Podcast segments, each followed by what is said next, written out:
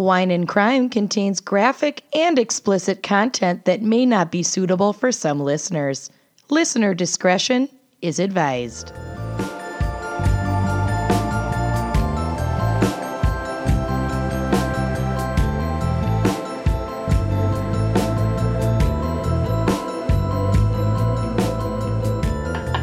All right, we're ready. We're ready. We're ready. All We're right. totally ready. It's real. Let's do it. This one's You real. you are listening to Wine and Crime, the podcast where three friends chug wine, chat true crime, and unleash their worst Minnesotan accents. Uh-huh. Mm-hmm. Um, I'm Kenyon, I'm Lucy. I'm Amanda. and this is our first time recording a normal episode in like six weeks. Six years. I feel like the many moons. the old lady from Titanic. It's been 84 years. I it feels a little weird to get back into it, but I'm I super legit excited. don't know how to do this anymore. So rusty. We're I've forgotten rusty. everything. We're new at this. We're a Um, rusty trombone. Yeah. Wait, no. Wait, maybe? Wait, when I had how many Google drinks that? have I had? Mid episode, yeah, I was deeply upset by it. okay, uh, this week we have a very, very special fan pick because Whoa, whoa, whoa, um, whoa. Very, very special? very, very special. Extra very? Extra very because Soups totes very special? uh, our fan picker Phil Watkins Ooh. What Um, did Mr. Watkins select for us today? Well, first he selected a different topic, and we went to him hat in hand, and we were like, we cannot achieve this. And um, we're not in the right headspace. We can't do it. And he was such a gentleman and gave us a backup topic pick. And I hope that this episode does him justice. So thank you, Phil. Um, Yes. Phil selected the topic of airport antics. Ooh, I love it. This is a good one. It- Yeah. yeah. There was a lot of space to maneuver with this one, Yeah, thank you. which I appreciated. Yeah. um, Airspace. oh, Airspace. oh my god, we're all so right. dumb. I'm off All the right. show. I hate this. I I said we're rusty. We're rusty. Amanda, I need more Yeah. wine already. What is our wine crime pairing for Y'all. airport antics? y'all. Y'all. so, Is it a tiny bottle of like Okay, no, but I had like an amazing revelation last night that if we do an episode of like crimes on airplanes, hmm I could pair it with black box boxed wine. Oh, And I got so excited. I was like, oh my God, this is a perfect pairing. I'm so excited. And then I remembered that the episode is not about airplanes, it's about airports. So I Yeah. tabled that. So we're going to have to Mm. circle back and do airplanes another time. But uh, I found a wine that's local to the Midwest Ooh. that's called Airport Road. whoa. Weird. Literally. It's the Airport Airport, Road, Road? Marquette. Yes. And this is a Sounds winery out of. Iowa. Yes. It's in Where Iowa. you will be visiting in just a few short days. correct. Um, Phil had recommended I pick something from Total Wine, so gala darn it, I did. Uh, Marquette grapes are probably grapes you really haven't heard of because they were created by science right here at the University of Minnesota. What? Science, science, science. science, science. There's no way to know. No, no. they are genetically engineered and designed with the Midwest in mind. This Mm. cold, hardy hybrid red grape varietal has been growing in Iowa's Airport Road vineyard since 2014. Airport Road Vineyard. I'm not gonna lie, none of this sounds appealing to me. Sure don't, but It I love it. Sounds so Iowan. Oh, I, don't know. know. Nothing fancy here. It's just the Airport Road Vineyard. I don't know. It's a vineyard right off the frontage road down the street from the airport, so why don't we just call it Airport Road Vineyard? Oh my god. Ro- oh. r- rolling out Marquette grapes for four years. Here we go. No, I'm sure it's great. Actually, I'm actually pretty excited to try it. It has moderate acidity, and uh, these grapes make a wine that's soft on the palate with nice fine grained tannins. So you're not going to get like all that sediment and goo at the bottom of your glass, and it's not going to be like super tannic. Uh, yeah, right, I can I can fuck with that. fuck with that. The flavor profile has notes of cherries and berries, black pepper and spice, which Cherries and cherries and berries, which sounds pretty reminiscent of Grenache. So this could just be my new favorite like zombie varietal. I love it. It's also a 2018 Iowa State Fair award winner. Wow, accolades. Mm. Accolades mm. up the wazoo, and it's their mm. first estate single vineyard wine. So exciting. All right. Uh, this baby retails at about eighteen dollars, and unfortunately is not widely distributed. So a lot of you folks are not going to be able to find it, and I am so so so sorry. but congratulations, everyone near Airport Road. Yeah, We'll see God, you at the state fair. we'll see you next year at the state fair, and in the meantime, I'm raising a glass to you, Airport Road Vineyard. I love it. All right. She's a popper, so I am going to extract the cork using a nice pop winged wine opener. Corkscrew. God damn it! Winged wine opener. I always want to say wine key, and I had been doing so well, but I haven't had to say it in so long, and then I forgot, and now I don't know what my life is anymore. Everything's meaningless. Nothing makes sense. Okay, shall we pop? Let's do it. Ooh. Airport Road Pass. Airy pop. Iowan pop. oh my god. Uh, anyway, let's All right. just keep doing this. Let's do it. Struggling through it. Lucy, what is the background and maybe psych for airport antics? Uh, I just gotta say first that I just made a, a connection. Ah, I didn't even mean to make that joke, but A connecting I made a flight. mental connection. I had a nightmare last night that I had to go back to my f- former job that I left over a year ago, and I was like an hour and a half late, and I forgot my laptop, and I was trying not to let my boss see me. Anyway, mm-hmm. it reminds me of what's happening right now because we haven't recorded in like a oh, month Oh. I thought you were going to We're relate this late. to being at To an airport. That's why I was just Yeah. like silent, waiting for this story to connect. connection. Ah, okay, I was Anyway, cool anecdote. My stress is seeping from my waking life into my dreams. Great. So Yeah. that's always a good thing. good. TalkSpace. okay. So, airports. There is actually quite a lot of psychology in airports. Go fucking figure. Oh no, Um, mind I wanna- control. There's a lot of um, subconscious design things, which I will get into right hmm. now. Fucking The great. font that is used in many modern airports is called Frutiger Okay. or maybe Fruit Tiger, which I like. Let's go with that. Fruit tiger. Fruit Tiger, which was invented specifically for use in Paris's Charles de Gaulle Airport. Nailed it. Nailed it. Oh, Robert Duvall Airport. My favorite airport in existence. No So many relation. sequels.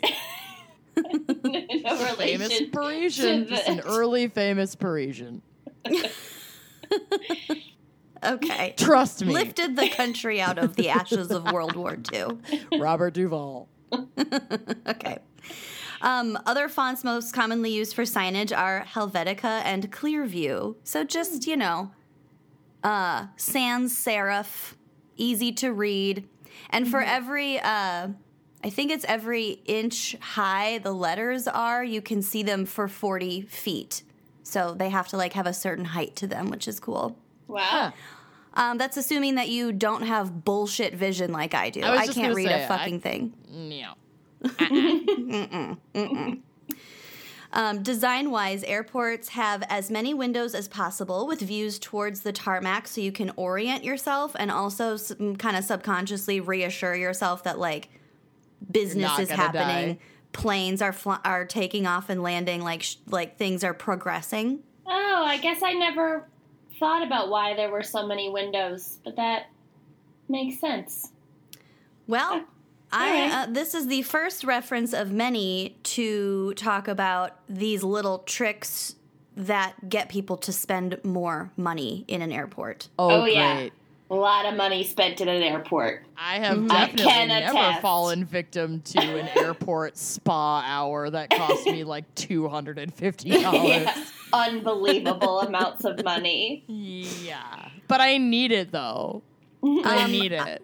I'm so I was super close to dropping two hundred dollars to spend two hours in that Arab Emirates whatever Yep. little place where you get a couch and like an outlet to yourself. Fortunately, Mm-hmm. we were smart, even though we were already so jet lagged, and got a hotel in the airport instead for the same amount with more amenities and beds. With a And we tried to sneak Scott in, and he totally got caught by the front desk people because Scott's not sneaky. no, Scott stands out.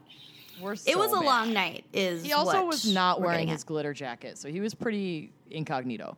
Yeah, that's true. Um, okay, so direct sunlight is also subconsciously appealing or like consciously appealing. Um, so stores near windows are frequented more often. Big sculptures and artwork serve a purpose too, both as a point of reference to help people navigate and also to encourage people to spend more money by developing a sense of place instead of like the sterile atmosphere of an airport.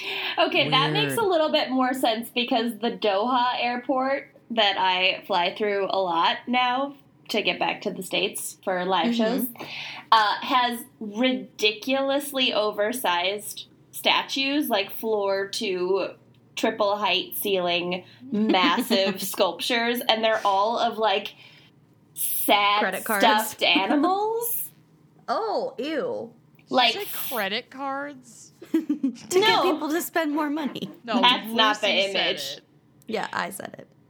yeah, no, the, these Stuffed are animals are way worse though. Yeah, I need to. f- I'm gonna. I'm gonna upload to the drive the photo of the most recent one because it is ridiculous. It's just like a sad wooden Mickey Mouse drooping Oh, with no. with X's for eyes. What the No. fuck? It's Uh-uh. bizarre. I'm gonna sh- send you guys a photo. What committee approved something like that? Right? And it's not just like this particular installation. It's like for the last several years, these have been the sculptures. Mm, I don't like that. I would Mm-mm. renege on that contract. Mm-hmm. Hate it. Hate it. um, 10 out hallways of usually 10. have Hate it.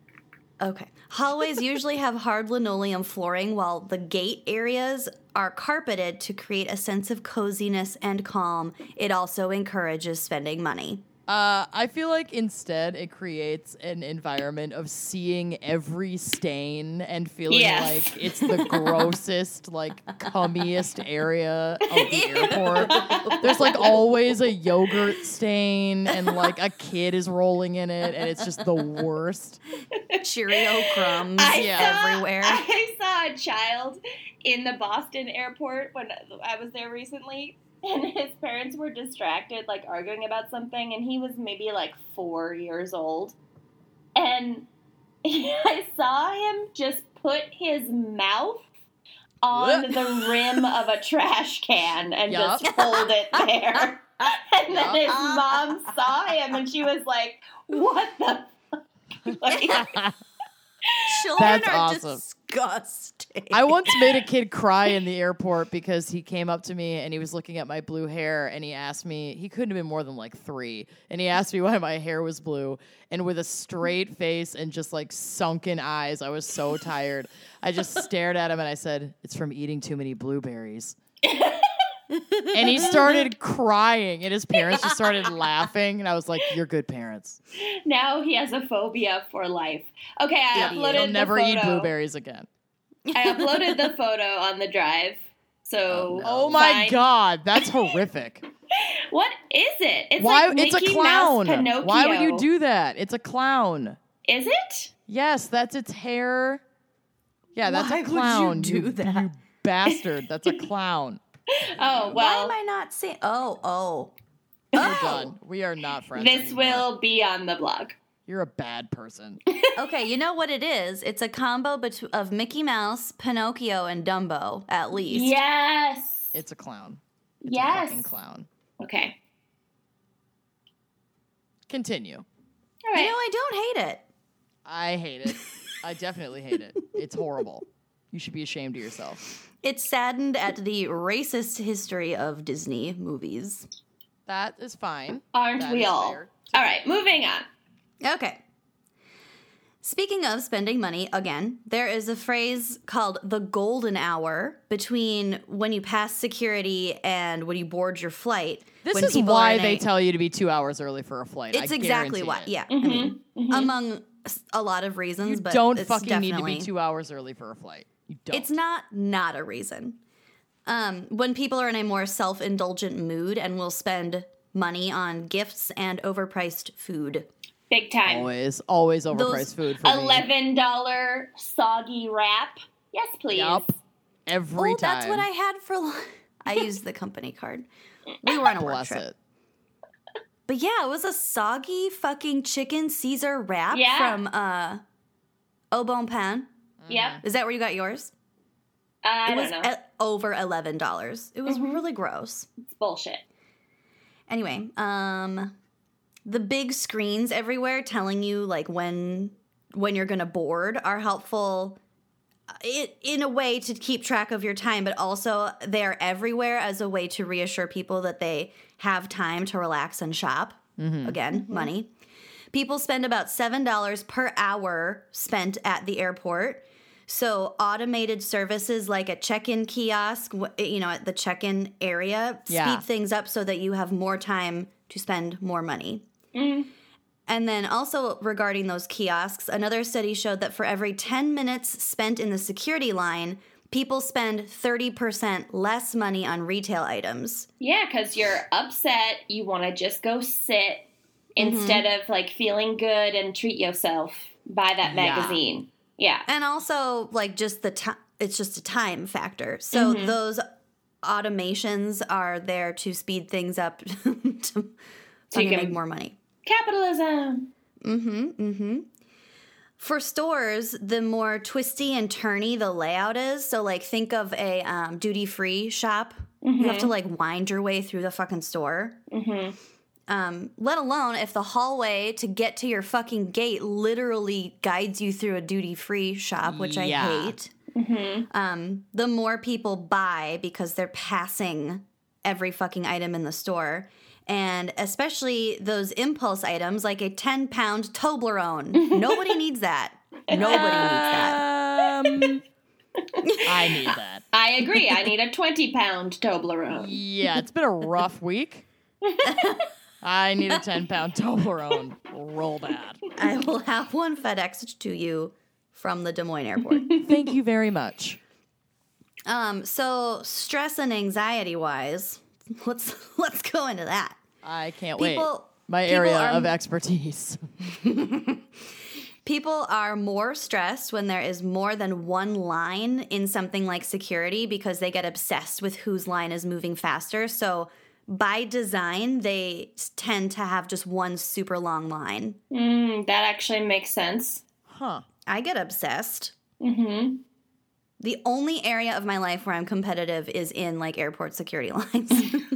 Yeah, and what's that movie? It might be Up in the Air with George Clooney, where there's like a whole scene where he's like, "I know exactly how to pick the right line to go through security," and I mm. that plays in my head every time. Where I'm like, "People with kids, nope. Old people, nope." It's like Yeah. you have to find. I was like, "Let me find a fucking millennial whose shoes are already off, and like their Yeah. bag of liquids is already out, and nobody wears belts anymore."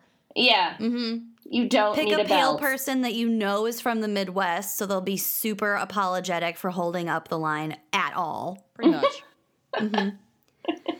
Um, 40% of people have some amount of anxiety about air travel for a variety of reasons. They are less likely to travel on airlines where the staff might not might speak another language and um, more likely to spend money on nonstop and daytime flights.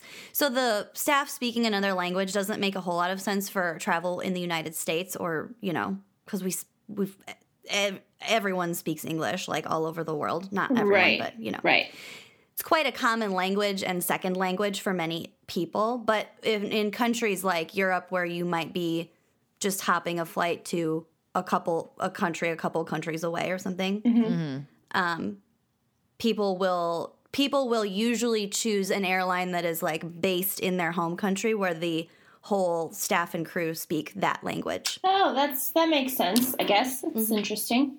Yeah. Got it, got it, Yeah. got it, got it, got it. Yeah, yeah, yeah. Uh, but those uh, daytime flights and nonstop flights also cost more money. So if you're not willing to just let it the fuck go, you're literally spending more money on on air travel. Mm-hmm. Mm-hmm. When you when you really don't want to be on a plane anyway. So like Sometimes I've chosen daytime flights because it's harder to get like to and from the airport in the middle of the night. Like mm-hmm. even if it doesn't matter to me, like if I'm flying to a city I don't know well, I don't really want to like get in at 1 a.m. and have to like find a cab to wherever I'm going. You know? That's yeah.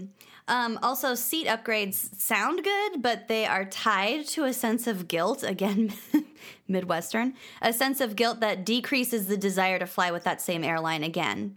So One time I paid for a window seat. I had to pay for a window seat, and Oh, yeah. then my seat was against a wall that that particular spot had no window. Yup. Yeah. Not if you even want a to pay sliver for of a any kind of window. seat selection at all anymore, you have to, or if you want to like make any kind of seat selection, you have to pay for it. Yeah. Mm-hmm. I just don't give a shit. It's gonna suck no matter where you sit. And now Well- you're getting charged to literally have like a carry-on bag. Yeah. Uh-huh. It's that. Oh my god, I got ugh, I got Infuriating. So pissed. Mm-hmm. And then they don't even have enough room for all the carry-on bags. So sometimes you still have to check your goddamn bag. I freaked Yeah. out. They They, almost threw me in airport jail. I was I was I was disgruntled. She was she was white girl pissed Yeah. about her airport situation. I was. You do not want to encounter that. I She was, she was I want to speak to a manager. to record the situation. Pissed. pissed. Yeah. Yeah. She is tweeting at I- Southwest Airlines right now. I was yelling at a white male flight attendant, so I don't feel as bad. We will get to the yelling at the crew portion of my segment in Oh, just a good. moment. Um, Americans, in particular Kenyon, yeah. are fucking horrible in airports because we're so used to this concept of unrestricted freedom and liberty. And there are so many rules and lines and obstacles to getting to our gate, not to mention invasions of privacy like your luggage screening and the pat downs and everything, that people just lose their shit because we don't the control the situation. I personally like Um, the pat down Pe- people, myself. I'm so lonely. Amanda pats herself down in the bathtub. I do. It's called a breast exam, and we should all do it monthly. It's for my health. Okay. People who have high power or managerial jobs are more likely to be fucking assholes to those who they perceive as having less power, such as a TSA agent. Mm-hmm. Yeah, like the like the businessman Yeah. that I yelled I'm at in the sup- I'm- Chicago airport for being shitty in a restaurant. I was Oh, not yeah. having it. You yelled at someone who was yelling at someone else. Yeah, I yelled at two men who were waiting behind me in line to be seated at a restaurant in the Chicago O'Hare Airport, and the restaurant was busy, and I think they were a little short staffed. And there were like a couple of open spots at like a lunch counter, but everything was seated by a host, and the host, you know, seats people in a certain section so that servers Yeah. aren't getting too overwhelmed and tries to time things out. Like there's a process to it. I Right, don't. and I fucking hate understand. it when people don't understand that. I It understand that people don't work in all work in restaurants and don't get it, but like wait your fucking turn and be patient. And these guys like just go seat themselves, and then when the host goes over to explain like actually there is a line and there are people waiting to be seated and like we're seating this area, they were all fucking arrogant and indignant about it. So I finally was just like, I just turned and looked at them and I was like, there's a process. You need to be patient. It's not all about you. Calm down. Mm-hmm. And then Calm I got a free tits. drink. Oh, that's nice. I hated them so much. They were horrible. Experiencing airports with Amanda is a special is a special time Yeah, it can be. It really can be. because you you yourself are insanely stressed out, but you like Am also take out your stress out? by being exceedingly polite to all of the staff, Yeah, until and it gets us things like free me. upgrades for our car. That's true. I'm really nice to the staff and really mean to all of like the lay people around me. and the children asking why her hair is blue. Blueberries. Children. You should have said because I didn't go to bed on time. Oh my god. I disobeyed my parents. I didn't eat my vegetables. Okay. Anyway, Um, so classic cognitive dissonance is what we're talking about. Is, Here we you know, go. a person who thinks that they that they are in charge and then they're fucking not in charge and that just destroys their self-image, God forbid. A mm-hmm. person who is not used to taking orders from someone being in, in an like being in an airport security line situation, yeah, threatens their self-image and causes frustration. Get the fuck over it. It's a fucking airport. Everyone's in the same boat. Mm-hmm. Mm-hmm. heard.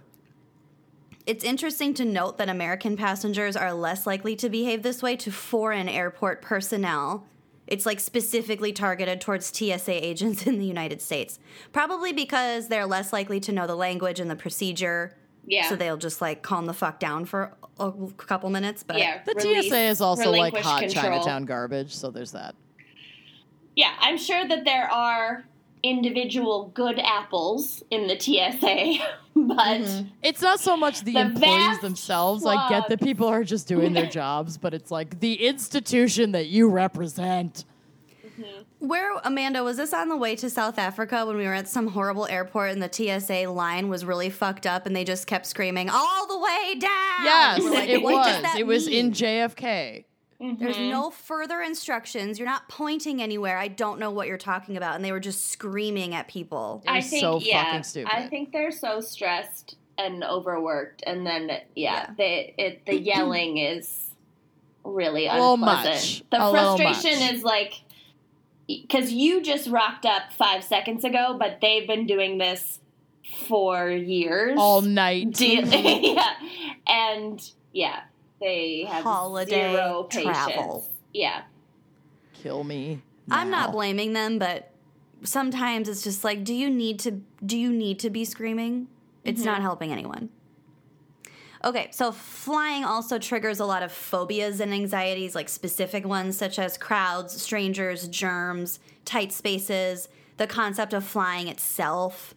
Um, uh, and this one gets to me the idea of fairness, like lines and people getting bumped to first class. Like when you're just sitting around watching everybody else, it's really easy to feel like indignant about some stupid little thing. I just get motion sick, and then I get anxiety about possibly getting motion sick, and then I Mm-hmm. can't handle my shit. For me, it's about timing out my poops. Mm. Like if you a little bit have to poop right before you board a oh. plane, oh. then you like try to go force it and then you just end up sitting on the toilet for like 10 minutes and then it's mm-hmm. not a good poop and then you have to poop again later anyway. Then you miss Yep. your flight. Yep. Then you miss your flight. However, pooping in the sky on a United Emirates flight is a luxury that Oh, There I are a few things better than that. seriously, and those those bathrooms are like nicer than my apartment.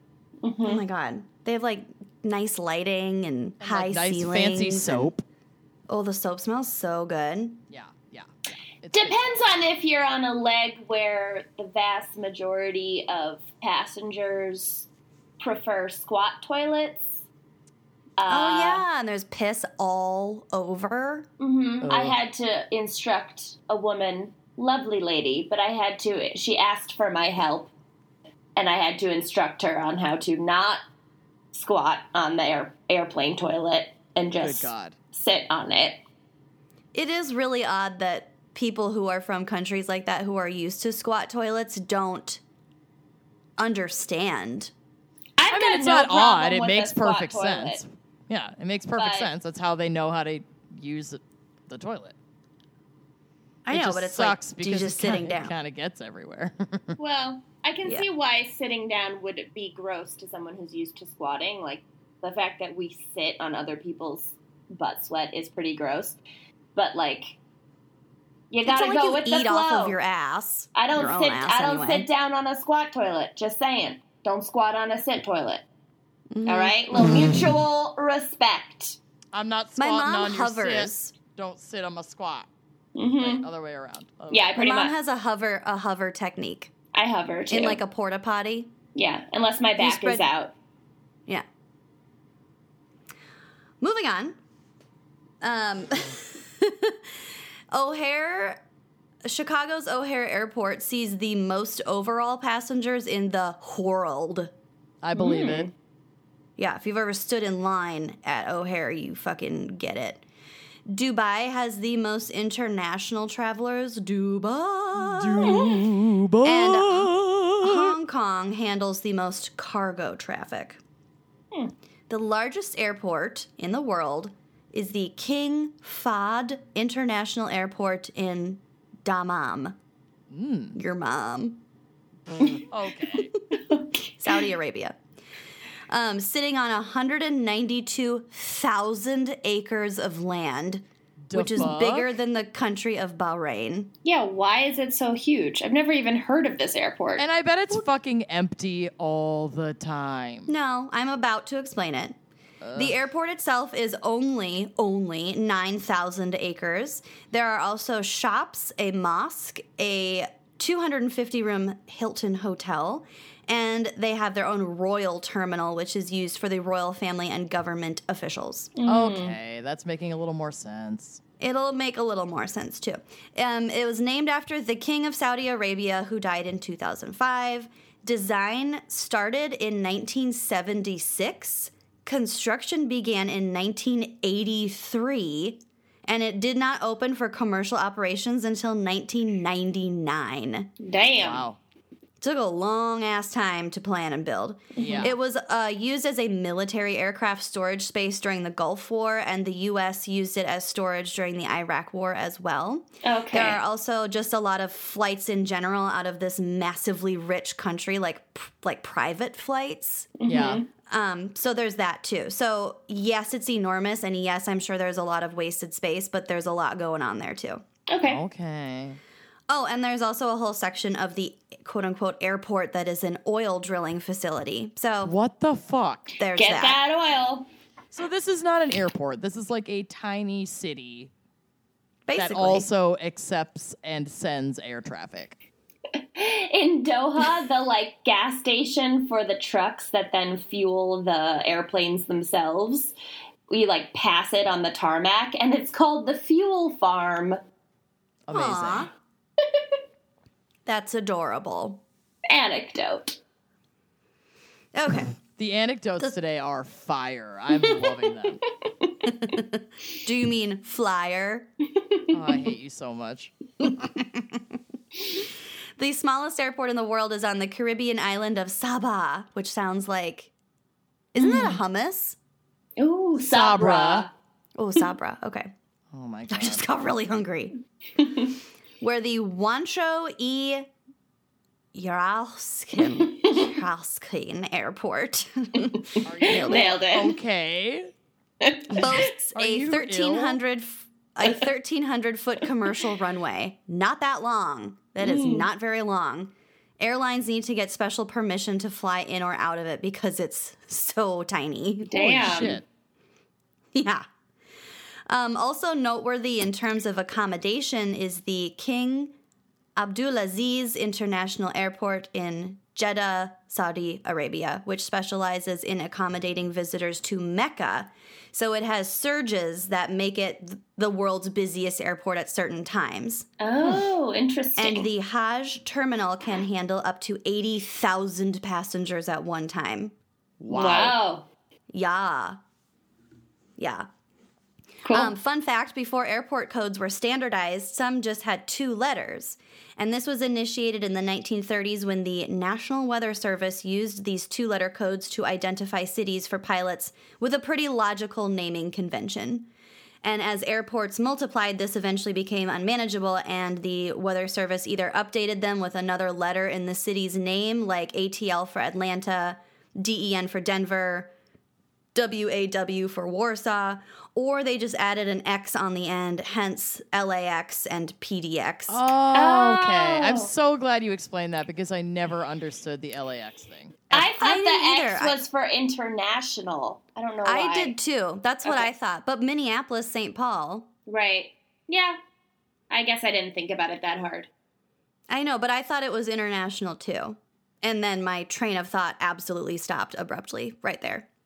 Because this is the most boring thing to contemplate ever. I mean, when you're sitting in an airport security line, it's either that or the Disney racist sculpture to your left to ponder. Um, okay, this is very important. Are you listening? Okay. Okay. The Nashville International Airport just got a property wide liquor license so you can take your drink anywhere with you. Like you Live can drink show at your in gate. Nashville. Live show Vegas in Nashville, y'all. rules. You can't do that at Vegas. Well, I know, but it's like Vegas rules of the street in the airport. Oh, I mm-hmm. thought you meant like Vegas rocks. What Oh, happens no. at the Well, I mean, Nashville airport stays at the Nashville airport. Now I want to go mm-hmm. back to the Nashville airport. Get We've rowdy. never been because we drove. Sorry. Sorry about it. That was long. That, those were long days. Yeah. Um, the Colorado Springs Airport has a pot amnesty box where you can dump any weed that you like forgot you had in your purse. Oh, Incredible. imagine the field day that the airport employees have who get to like empty the Raid amnesty the box. box. yeah. Yeah. like that's like the number one like shift job. You have to like climb your way up the ladder to get there. I got amnesty box duty this week. I've made forget, it. forget high paying managerial positions. You want that You night want janitor job. high paying managerial position. Oh God. Can you tell the person who smokes the least amount of weed on the show is Kenyon? I haven't smoked weed in like I don't even know how long. Yeah, a long time. Since your since the day you got into an argument about anthropology versus whatever else Archaeology. Oh my Not God, an kill me. argument. I just made a total ass of myself. He sent me a text actually after the episode aired. I had like forgotten about it that I had said it Oh, on the no. episode. He sent me a text. He's like, "I'm so sorry. That's been haunting you. If it makes you feel any better, I don't remember it at all." Amazing. Well, that's kind of true of probably everyone's most embarrassing moments. Like nobody around you remembers that. Yeah. Right. Well, there Depends. are probably exceptions, Yeah, but yeah. still. I have a lot of exceptions to that. But sure. Um, okay, I Thanks for making I have me feel better. I have one more fun fact, and this is just kind of cute. London's Heathrow Airport features cars with loud horns that blast the distress calls of different species of birds to keep them away from the runways. Oh. And a special bird call airport air, air. Yeah, Oh my that God, would I be my that. dream job. I mean, to be fair, that is not really to protect the birds. That's like to keep a plane from being downed by a bird going Right. into the fucking engine Right. intake. I understand that, uh, Super but cute. it can have two purposes. Yeah. Two birds, one stone, if you will. Two birds, one distress call. yeah. They Amazing. have different distress Two calls. distress calls. Oh Fine. my God. I knew you were gonna correct that. Okay. God damn it. Today's show is sponsored by Talkspace, the online therapy company that lets you message a licensed therapist from anywhere at any time. All you need is a computer with internet connection or the Talkspace mobile app. That means you can improve your mental health even if you've had trouble making time for it in the past. If you can't imagine fitting anything else in your life, well, with Talkspace, therapy is as easy as sending your therapist a text message. It's so convenient. You can get something off your chest whether whenever you need to. You can talk about everyday challenges at work or at home. You can just chat about life. There are no extra commutes, no leaving the office, no judgments. Like we said, no pants, no bras. Um, and it has served me well, so well, so many times. Lots of uh, ups and downs in my personal life, relationships, stress with school. And, you know, we all have a lot on our plate. I, for one, have a lot on my plate. So being able to just, when it pops into my head, go to my phone, open up the app, and go, oh my God, what is happening in my life right now? Please help me. Uh, and not have to log all of that information in the like nethers of my brain for a once or twice a month appointment is so amazing. I absolutely love it. So, uh, the Talkspace platform has over 2,000 licensed therapists who are experienced in addressing life's challenges that we all face.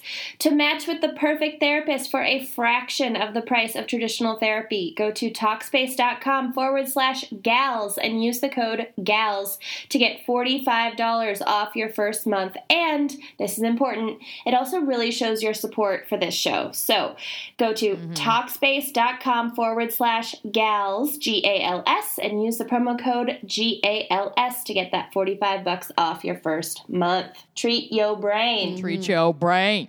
Green Chef is a USDA certified organic company that includes everything you need to easily cook delicious meals that you can feel good about. Green Chef sends a wide variety of organic ingredients and imaginative mm, new recipes each week. So good. And with Green Chef, it's easy to maintain a specialty diet and enjoy exciting new options because meal plans include paleo, vegan, vegetarian, keto, gluten free, omnivore, and carnivore. I am literally all of these. um, I was super curious about picking some stuff from the uh, the paleo selection. I recently did their salmon with red pepper sauce, and this is absolutely gorgeous. It's like a pan seared salmon fillet. It's seasoned with a really nice herb mustard spice blend. and if you know me at all, you know that mustard is like my jam. Slap mustard on I love it anything and so I'll much. eat it.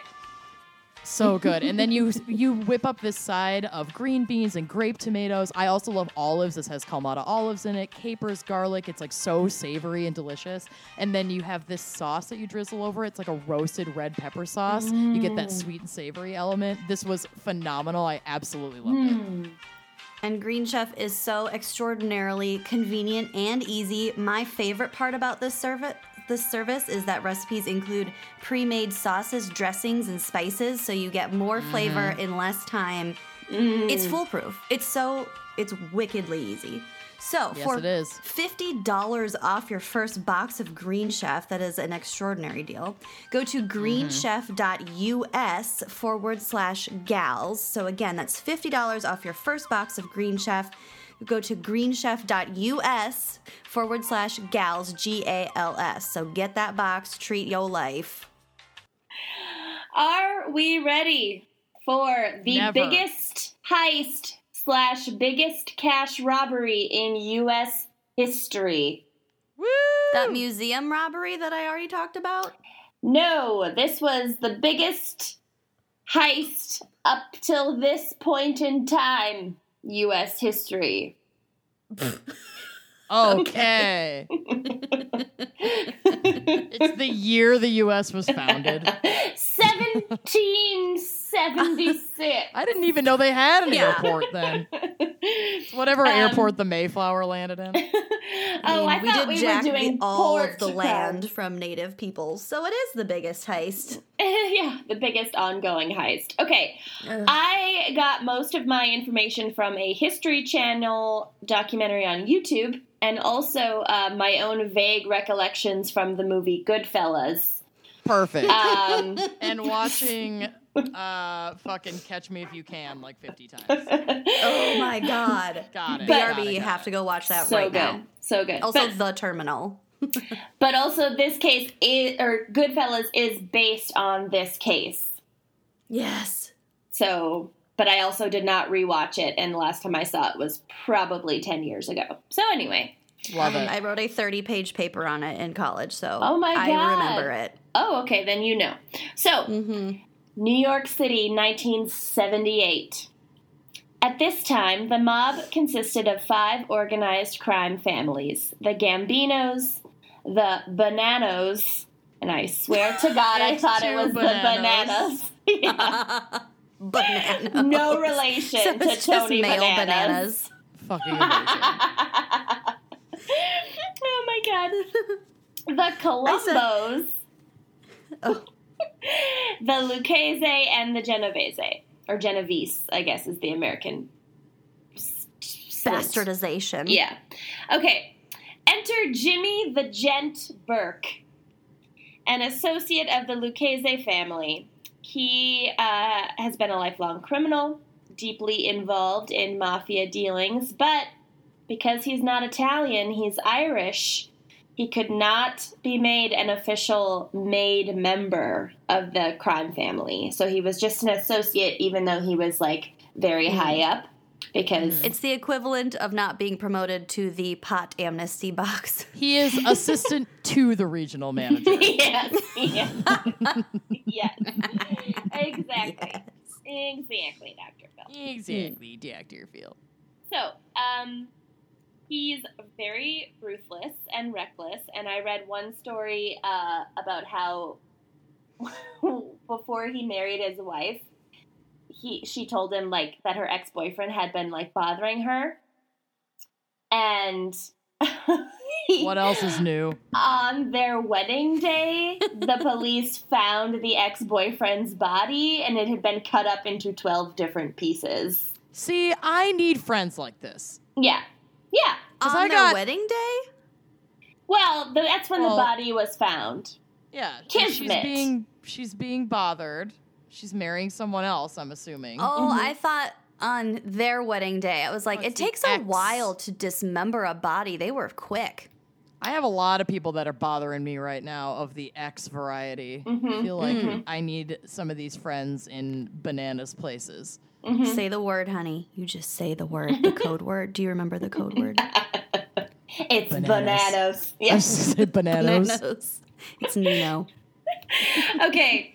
Uh, so, anyway, this guy is not to be fucked with, um, and law enforcement totally knows who he is. During this time period, the mob made something of a sport out of hijacking shit from JFK Airport. Mm-hmm. To quote Henry Hill, who is an, another infamous associate of this crime family, and he's the man that the Goodfellas story is based on. Henry Hill, like the main character. Quote Henry Higgins, just you wait. Yeah. Henry I know that movie. Yeah, yeah. Henry Higgins. Henry Uh, Toot Hill. Truth or truck, Harold Hill, 76 trombones. truck hijacking or ijacking was rampant out of Kennedy Airport. Uh, we used to grab a few loads every week, just about. I mean, it was like taking candy from a baby. Good God. Amazing.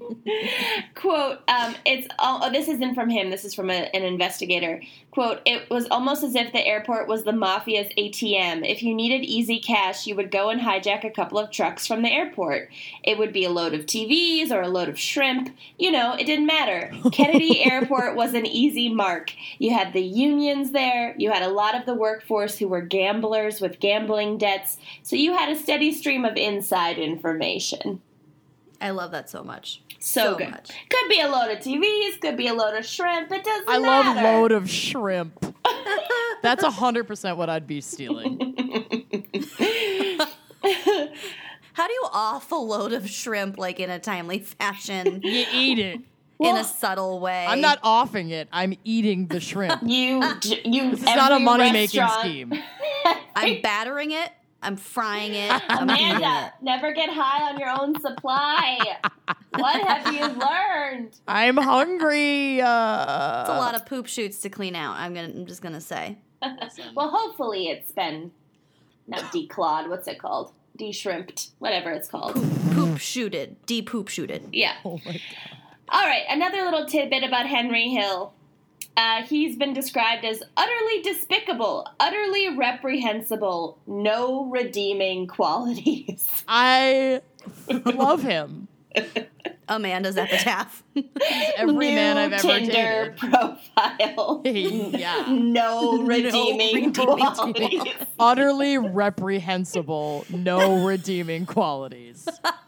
Oh My my god, Tinder did profile actually is clearly it? not bringing in the caliber of man that I would expect, so I feel like maybe this is the right avenue for me to take. what are you up Just to right swing now? hard the other way. Unloading shrimp. I'm unloading a truckload of shrimp. Stop blowing me up. Okay. So I'm busy. At least for the at least for the Lucchese's, the planning of these heists usually took place at Robert's Lounge, which was Jimmy the Gent's uh, headquarters. This Love was it. a bar slash restaurant slash club downstairs for gambling, um, and it also this is my favorite part had a bocce court in the back. Bless it. So that Bocce. that is how deeply invested in the Italian mafia this Irish guy was. It's That so his wholesome. own bar had a bocce court. I love love it. I Yeah. love bocce ball. It's so fun. So yeah. a lot of airport employees also hung out at Robert's Lounge since it was uh, close to JFK, and this was especially convenient for the mob guys because they would pick up a lot of important. Uh, info, yeah, exactly, from the employees, which was either given willingly or under duress. Oh. Either or. Either or, or, while tied to a chair, having your fingernails ripped out one by one. on the bocce court. Un- duress is code for just losing at bocce ball that day. Okay, so one day a Lufthansa cargo lot employee cooks up the idea of robbing the cash from the Lufthansa high value storage area. So this guy is not in the mob, he's just an employee.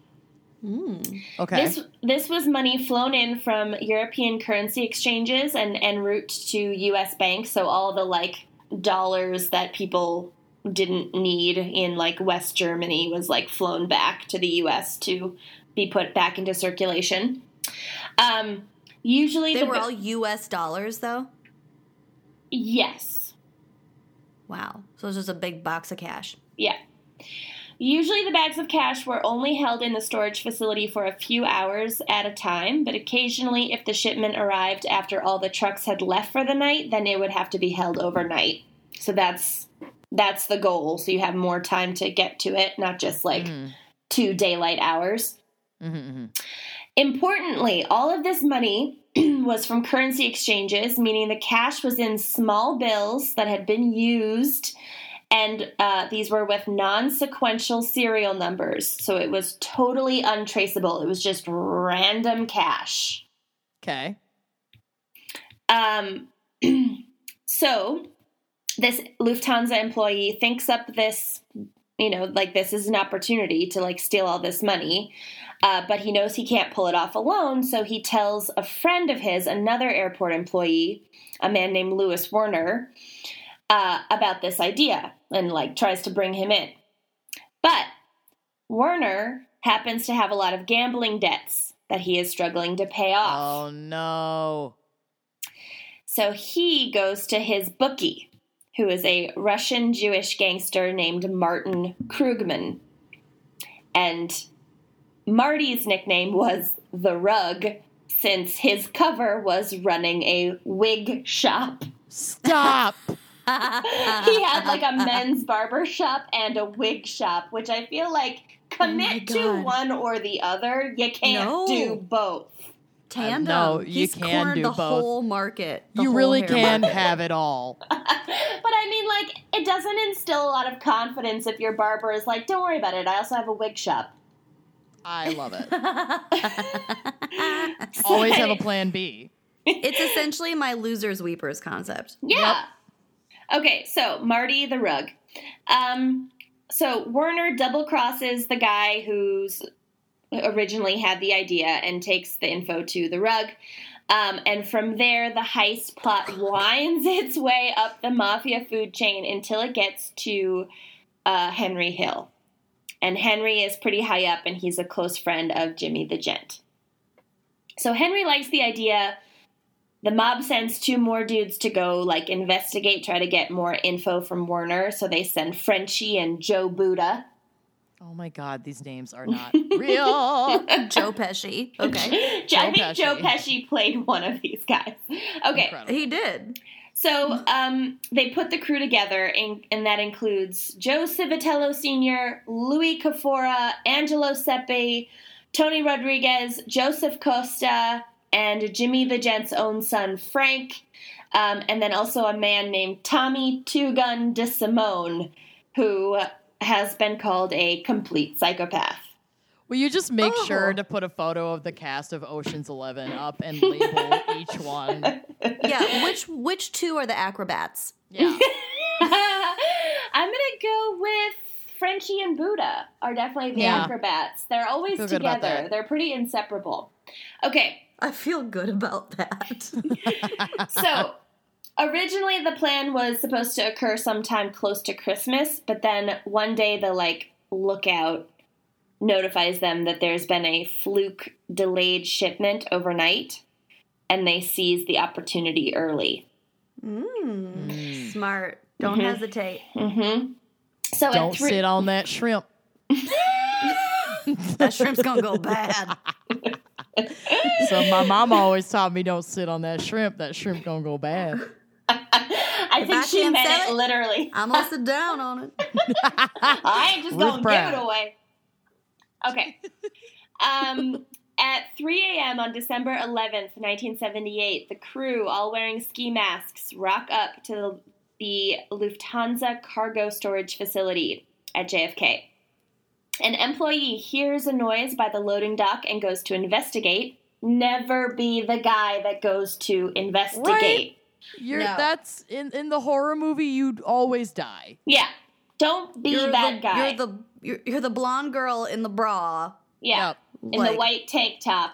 Yeah. With Yeah. nothing to defend yourself but like nail clippers that you don't even have because TSA confiscated them. Mm-hmm. mm-hmm. All you have is pert nipples. Mm-hmm. Yeah. Just Weirdly eternally- hard nipples. Like why Mhm. are they always so Mhm. hard? And like a very 90s pink bra. Yeah. Yeah. Yeah. Okay. So never be that guy or that gal. Um, so when he opens the door, he immediately gets pistol whipped. And no. Amazing. the armed robbers flood into the building. They proceed to round up the 10 night shift workers and herd them all into the lunchroom. And I'm sure one of them guards them this whole time. And also, it's 1978, so they don't have to worry about cell phones. Um, they escort at gunpoint, and it feels like there should maybe be a different word for this when it's at gunpoint. Then escort. the uh, they accompany they gently guide at gunpoint. at gunpoint. They reasonably suggest he head in the direction of. They do see do. Um, the shift they supervisor, crab-walked. shrimp walked. The, Yes. the shrimp supervisor, the shift supervisor, to the high value storage area. And this was sort of like a vault, Uh, as very, very Ocean's Eleven, actually, very Mission Impossible. It's like a, a room, a 10 by 12 room at the center of like a series of inner and outer doors. and the, these had to be closed before the next one could be opened, and there were different locks and whatever. Cool. Awesome Yeah. Powersy. Yeah. Hmm. So, if the second door was opened before the first door had been closed, then it would automatically activate an alarm and notify the port authority. Um, And they could like seal off the entire airport. They claim within 90 seconds, but like I'd like to see that. We're In still nine- in the 70s. Yeah, it's not going to be that quick. Exactly. In 1978, you can seal off JFK Airport in 90 seconds. Bitch, please. But anyway. Prove it. Um, so the robbers knew all of this. So they told the shift supervisor, like, we know about the doors and the alarm. Don't fuck with us. Like, we're not fucking around. So the the guy didn't try to set off the alarm, um, which was good because he survived.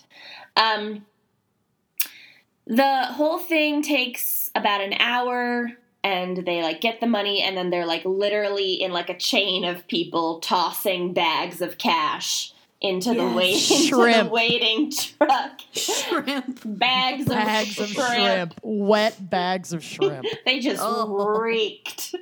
Um, Ugh, yuck. All right, so the whole thing goes off without a hitch.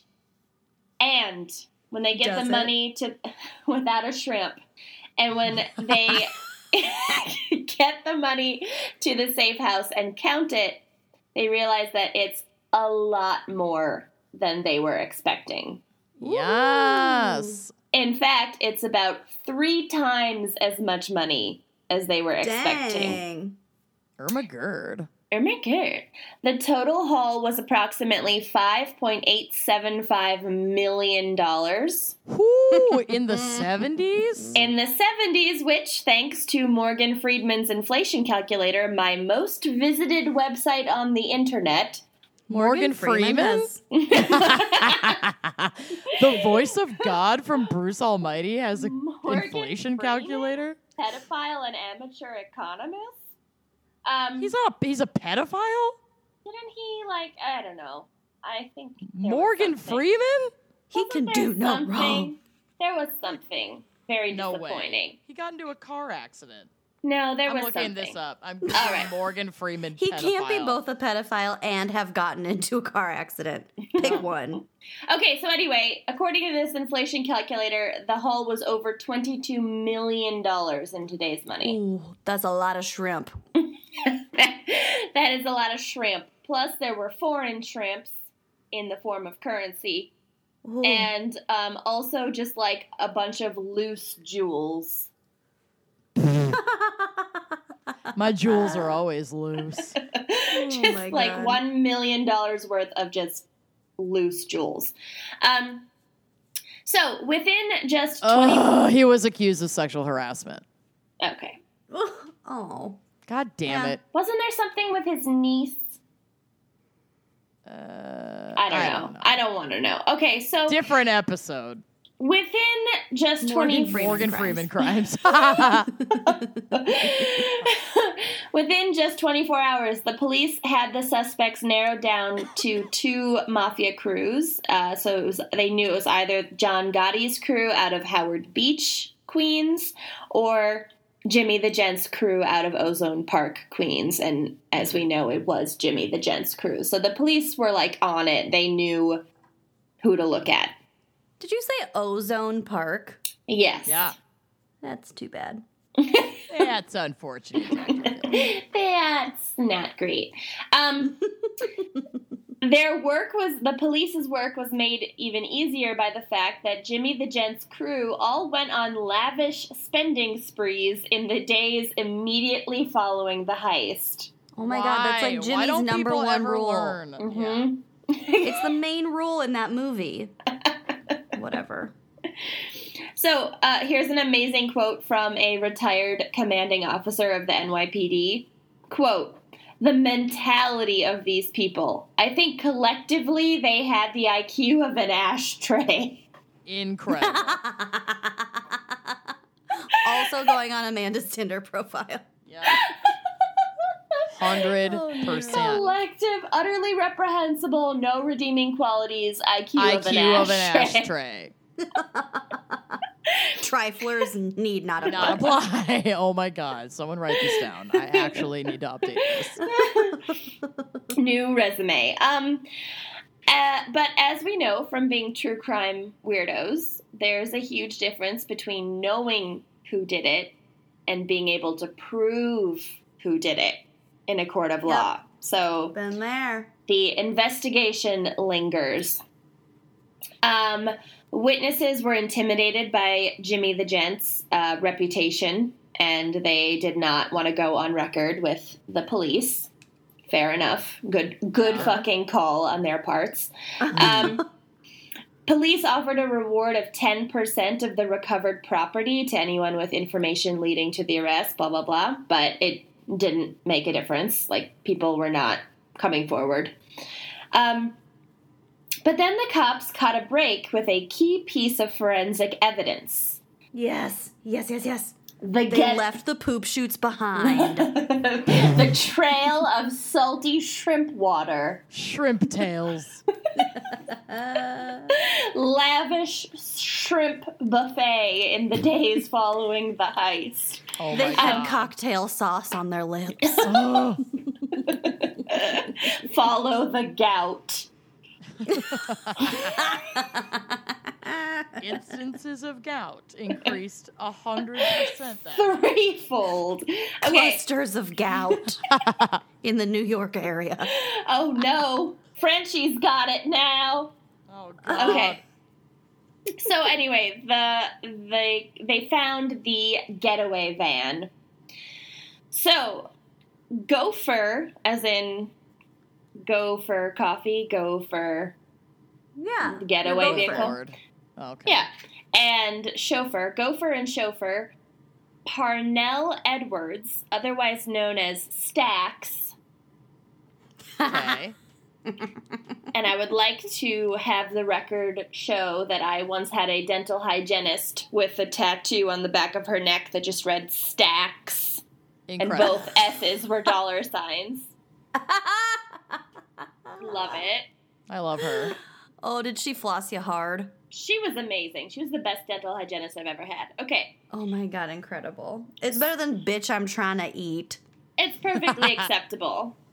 Um, I love that she still wore her hair up. She was like, whatever, fuck it, I don't give a shit. So, um, so this guy, Parnell Stacks, was supposed to have taken the van to a mob-controlled junkyard in New Jersey, where else, um, and have it crushed as soon as the robbery was completed. But instead, he got loaded on booze, weed, and cocaine. Shrimp. Oh. Nice. On Saturday night. on Loaded on jumbo shrimp. shrimp. um, Horseradish. oh, there. that sounds good. Okay.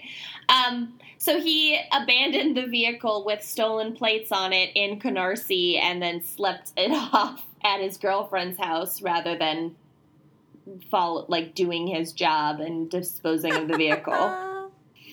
Um, so the van was found by the police. It was covered in Stacks's fingerprints. Um, and he was the only one that hadn't been wearing gloves during the time of the robbery. honey, come on. Yeah, so the mob bosses were like, okay, he didn't do his job, and now he's been connected to this crime and could be interrogated by police and give up the whole thing. So He's gotta go. He's gotta go. Henry Hill put it simply Stacks was the first to get whacked. Ooh. Yeah. So then, just a couple of days later, the bookie, the rug, uh, who had flagged the robbery idea up the food chain to the mob bosses, disappears. Uh oh. His, Uh-oh. his body was never found, but he was later declared legally deceased. Hmm. Then two more members of the crew turn up dead.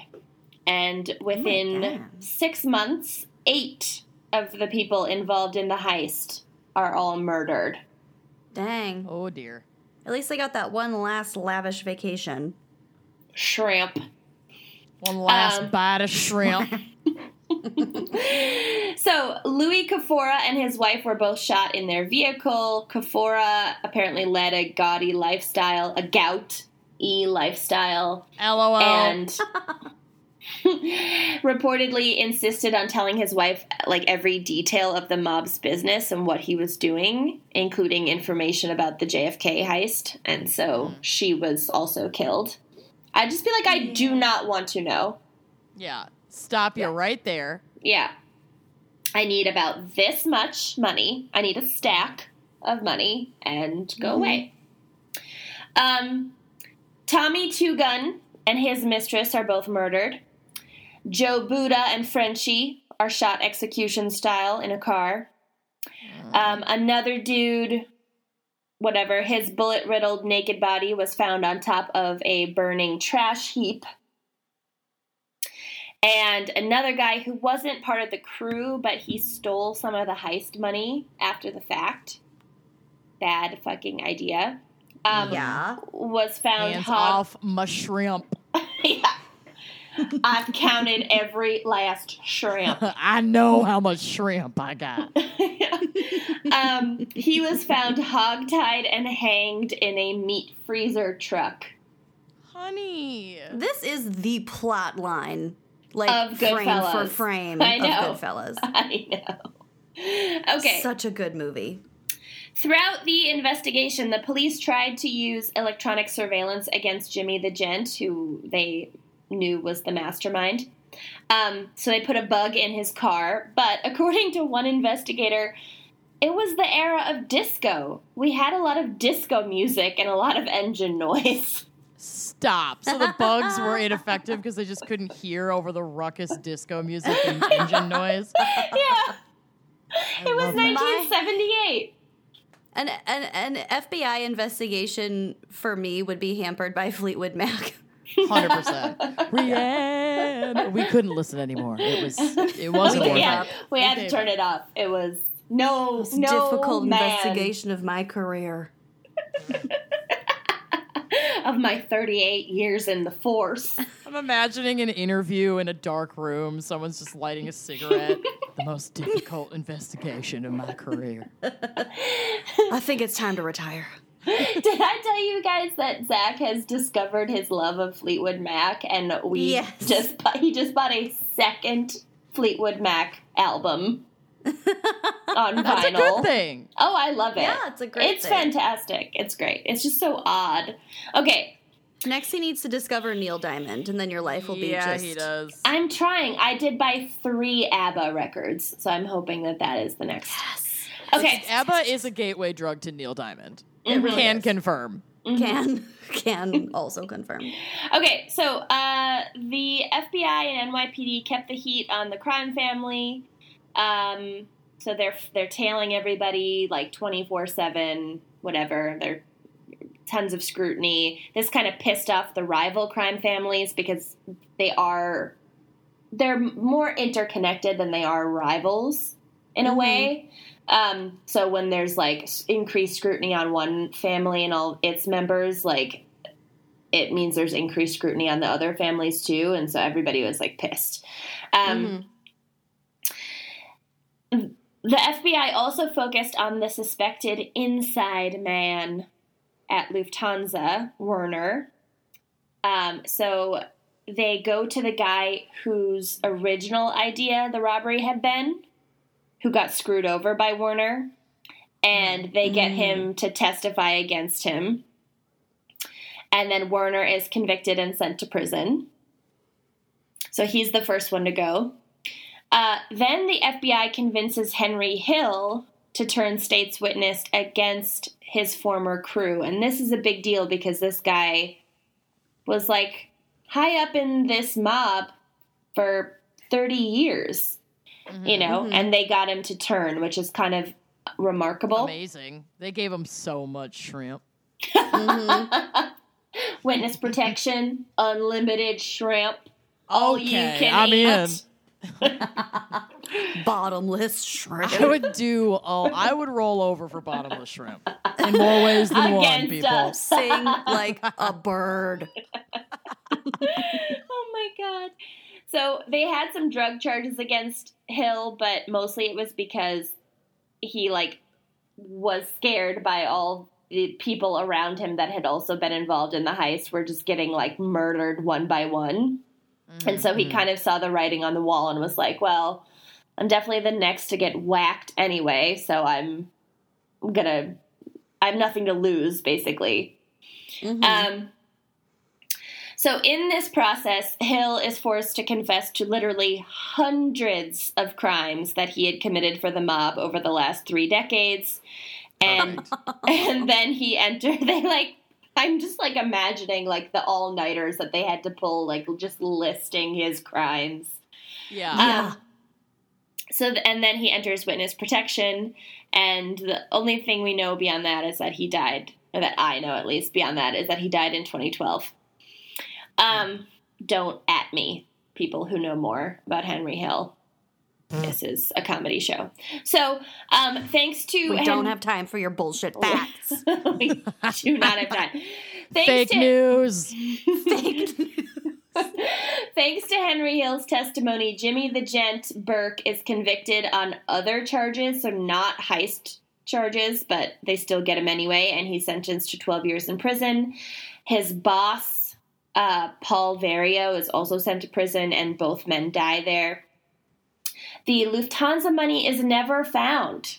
It just like went into the mob's laundering operation Millions and of doll hairs. That's crazy. pockets, and the mob really likes cash because it's easier Who to doesn't? pay people off. Well, yeah, especially it's that untraceable, you know, random serial number cash. Yeah. Like, how the fuck would they ever get that back? That's that's some good shit. No, there's no way. There's like no way to know. They couldn't have found Mm-hmm. the it. loose jewels, on the other hand. the loose jewels. I heard nothing more about the loose jewels. That's my new drag name.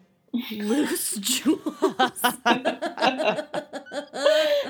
loose spelled L U C E. Yeah. Yeah. Loose jewels. loose jewels. So I love it. Okay. Changing the name on my Tinder profile too. All right. So in 2014, 36 years after the robbery took place, Vincent Asaro was arrested in connection with the Lufthansa heist. So he would have been like the first. Well, I guess Henry. Well, he would have been like the first of the like mafiosos to go down for the heist crime. Um, and it, it was because his cousin ratted on him. Got it. But the 83 year old was acquitted just a year later. Ugh. So, yeah, that's The it. system works, people. the greatest heist in history up to that point, and one guy went away for it. the greatest like, shrimp. Trillion other people got whacked, so. A lot You know of what people got happened? you guys, Hmm. the money was spent to open a chain of restaurants called Bubba, Bubba Gump Gump Shrimp. born. Solved it. Now I have solved a crime. And Add they just put resume. Tom Hanks. They fully funded Forrest Gump just to create like a cover for the foundation For of that laundering business. What are you gonna do with all that money? I mean, come on. they produced Forrest Gump. They opened a chain of Bubba, Gu- Bubba Gump shrimp restaurants, and everyone in the world benefited from their service. It's a True. foolproof plan. That's exactly what I would do. Mhm. Cool. They're well also done. funding the toilet paper industry. Yeah, because you eat too much shrimp, you're gonna be shitting through a screen door. okay, moving on. Zola, the wedding company that will do anything for love, is reinventing the wedding planning and registry experience to make the happiest moment in couples' lives even happier. From engagement to wedding and decorating your first home, Zola is there, combining compassionate customer service with modern tools and technology, all in the service of love. Zola is the easiest way to plan your wedding and registry. Over 500,000 couples have used Zola, so like they're doing something right.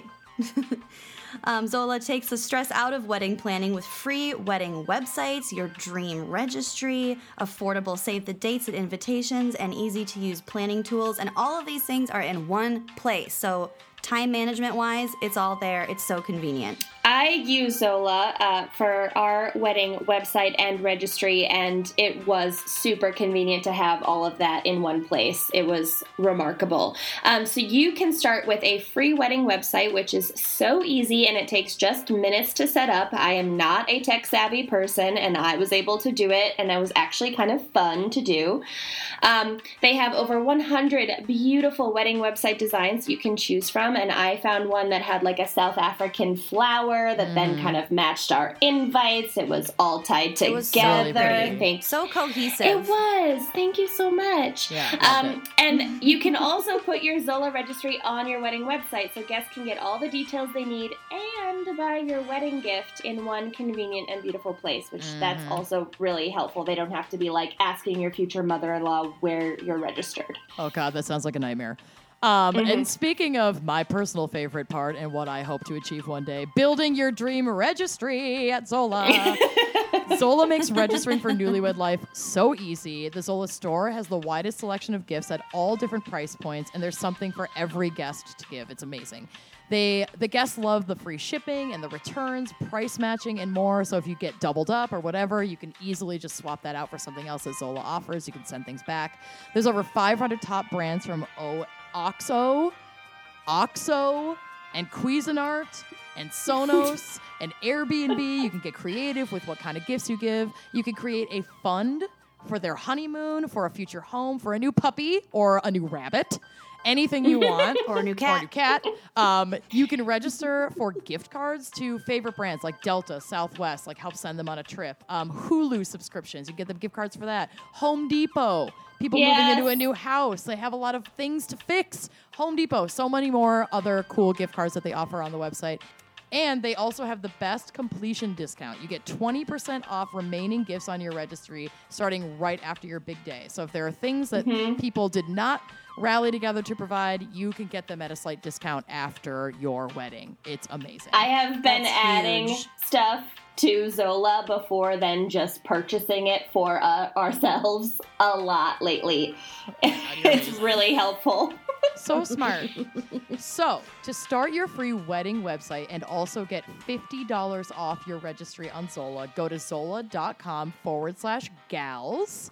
Again, that is to start your free wedding website and also to get $50 off your registry on Zola by going to zola.com forward slash gals. That's Z O L A dot com forward slash gals.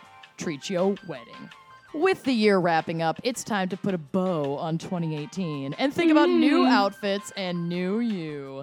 Whether you're still mm-hmm. craving cozy sweaters or you're ready to start stocking up for spring, hi, ModCloth is your go to. You can transition from layered looks to looks you can wear as the weather warms up, which is all I will be thinking of as we enter into this Minnesota winter.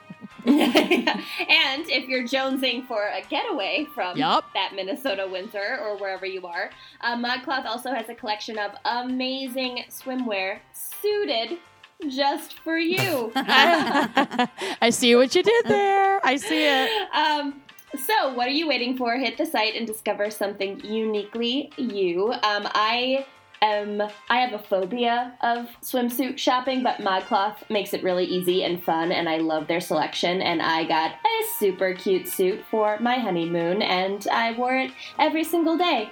Um, you can also start the new year with a clean slate and a fresh wardrobe. Your closet is ready for pieces that are easy to transition from winter to spring. I Love like their that. optimism. Yeah, super excited for spring, personally. Um, Yeah, they're In ready May. for spring.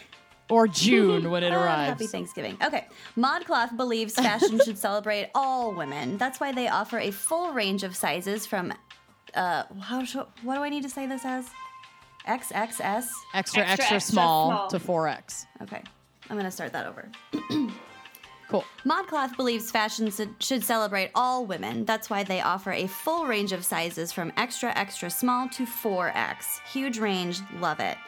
And if you have a question about fit, their team of mod stylists can hook you up with complimentary sizing and styling help. So, to get 15% off your purchase of $100 or more, go to modcloth.com and enter the promo code WINECRIME at checkout. And this offer is valid for one time use only and expires on March 3rd, 2019. So, again, that is 15% off your purchase of $100 or more. Go to modcloth.com and enter the promo code WINECRIME. That's W I N E C R I M E, one word, 15% off. Treat your bod, Claude your bod and mod. And that offer is valid for one time use only and expires on March 3rd, 2019. So run, don't walk, and get yo mm-hmm. swimwear. Sticking to a weight loss plan can be hard. Thanksgiving, mm-hmm. especially when you don't know how to handle the thoughts, triggers, other obstacles that can sabotage your progress. And that is where Noom comes to help. Noom is mm-hmm. incredible. And this is mm-hmm. not a lose weight fast plan. This is a lose weight for good plan. So they mm-hmm. they use psychology. They incorporate a lot of psychology into actually learning about the way that you eat. It's not dieting. It's like a, it's a thinking person's diet. And they also teach you ways to recognize and change some habits blocking your success. I've been using it now for a little bit over a week and I, I like it. I mean, you're Mm-hmm. getting back into that that regular weighing yourself every morning, making sure you're getting enough water, making sure you're getting enough uh, greens in your diet. It's not a it's not a preachy thing. They really do work with you and educate you in, into learning about how your body works and responds to triggers. And it's One of my favorite moments of setting up my Noom account because you kind of do. They get to know you. They get to know your routine. They get to know what some of your habits are. And oh, they the app asked me like, "Are you willing to give 10 minutes a day to working out?" And I was like, "You know what? I can do that. I can give 10 minutes a day. That's so Yeah. reasonable because we're busy." Mm-hmm. they really And that's just it a down. nice, easy way to start building good habits. And they break it down. They get rid of those psychological barriers that, for me, is the biggest reason why it's hard for me to lose weight because it's like, oh, I don't want to go to the mm-hmm. gym. Oh, it seems like so much work. Oh, I just want some pizza. it's overwhelming. They break it down. It's very mm-hmm. helpful. So, what do you have to lose? Sign up today to start your trial at noom.com forward slash gals. Again, you can start your trial today at noom.com forward slash gals. That's N O O M dot com forward slash G A L S and start losing weight for good. That's noom.com forward slash gals. Start your trial and start seeing life changing results today.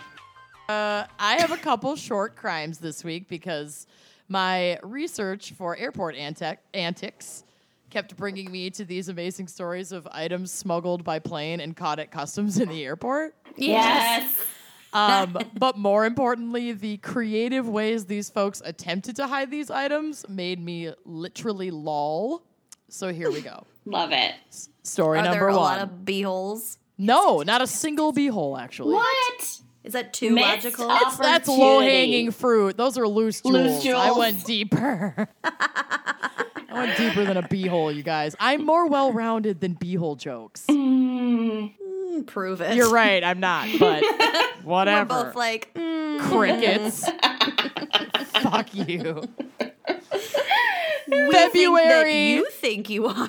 I th- I think it's important that you think you're great. Um, okay. February of 2015, Western Australia. Several people are facing smuggling charges after state authorities allegedly found hundreds of native animals, specifically lizards, hidden in luggage and packages in a bid to get them out of Western Australia. Alive?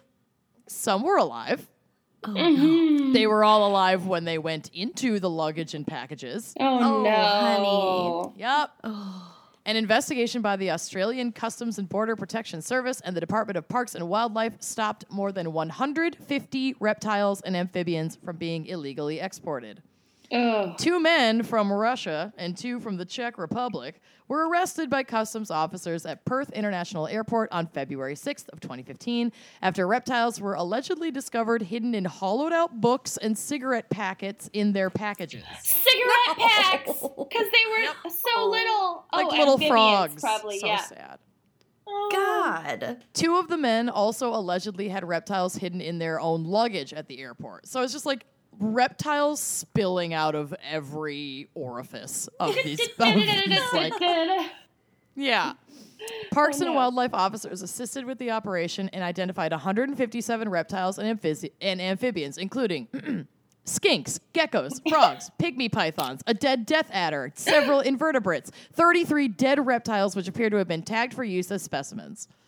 What's Oh, a skink? yeah, what is a skink? It's like a it's like a cute little chubby lizard. We have them in Minnesota. They're so cute, precious. I I'm this okay. I went down a rabbit hole of every snake, gecko, and lizard that I want to buy after Oh, finding no. this case yesterday. You are not Uh, allowed. Oh, they are kind of cute, and I am not into reptiles. so cute. but they do look just like like a fat gecko, kind of. yeah, like a chubby, bigger baby or gecko. Yeah. Googling skink. I It's love like, it. Did you mean skank? Not, no.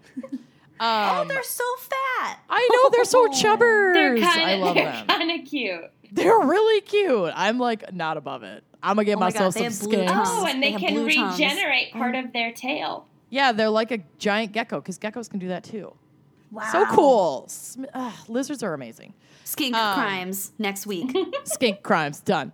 Apparently, reptile trafficking out of Australia is a huge issue, and there have been other similar cases that the Australian government has rightfully taken very seriously.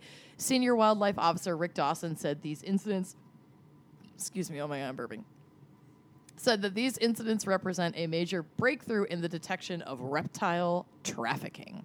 Mm. Quote, together, more than 240 native species have been prevented from leaving the state in the space of a week. Get it. Like that oh. same week that they caught these guys with their 157 reptiles, they also had caught other people smuggling reptiles out. And that's not 240 individual reptiles, that's 240 native species of reptile.